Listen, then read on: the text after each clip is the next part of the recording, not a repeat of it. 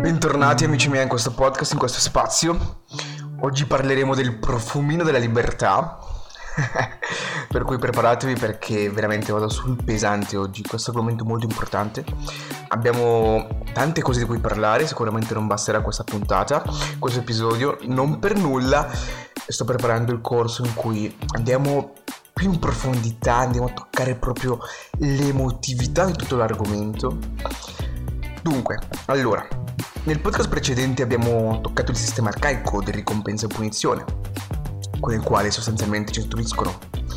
Abbiamo capito, non abbiamo visto una panoramica generale in cui noi, vorrei dire che spesso quello che chiamiamo karma è solo un'azione riflessa delle nostre proprie azioni che generiamo per una propria, ovviamente, trascendenza per un proprio apprendimento che non sempre siamo disposti aperti ad accogliere. Quindi non è il punto il cosa ti capita, ma sei aperto davvero a imparare quel succe- da quel che ti succede nella vita? Sei davvero davvero preparato? E con preparato intendo non che hai studiato, ma che sei pronto ad accogliere. Sembra quasi una banalità, ma essere aperto alla vita o essere aperti a vivere esperienze e anche ad accogliere gli apprendimenti dalla vita non è semplice, ci vuole ovviamente un processo per tutto ciò. Per esempio, se io un determinato momento, quindi parliamo adesso sempre di karma, eh, se un determinato momento mi lascio con una ragazza con la quale non mi sento io, non mi sento autentico sostanzialmente, basicamente non c'è amore, e ovviamente questa ragazza si sentirà ferita, no? tradita o abbandonata, sentirà dolore in poche parole. E forse, forse potrebbe dirmi, vedrai come il karma ti farà pagare tutto ciò. Lo vedi il sistema arcaico? Io, per me, sto facendo un'azione autentica, amorevole, un'azione matura e integra con me stesso. Perché il karma dovrebbe farmela pagare? Capite? Cioè, questo implica una chiara visione di integrità, altrimenti potrei mentire e continuare dove non voglio stare.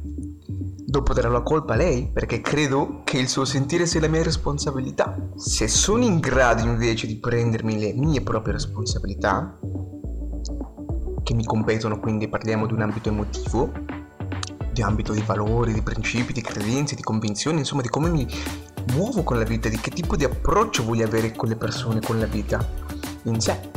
Se io sono in grado di prendermi le responsabilità che mi competono, di vedere che sono io il responsabile di creare la mia propria esperienza di vita, sono io che posso trasformare tutto quanto allora in quel momento vedrò che anche le altre persone hanno questa capacità. Per cui i sensi di colpa è un'altra menzogna sociale, che priva ovviamente l'essere umano, ci priva di una vera e propria libertà. Che libertà non vuol dire fare di tutto e di più. È un valore percettibile, non tangibile, per cui non ha a che fare con un pensiero proiettato in azione, ma con un sentire. Facciamolo semplice. Chi è che non vuole sentire la libertà e per propria volontà prendere azioni? senza timore di una punizione, di una segnalazione, di un giudizio o senza timore di avere poi sensi di colpa, i famosi rimorsi o pentimenti. Ecco, la libertà è un po' paradossale, funziona in negativo, nel senso che sottrae e non aggiunge, per esempio, sarai libero quando ti libererai di quel senso di insicurezza per non avere soldi.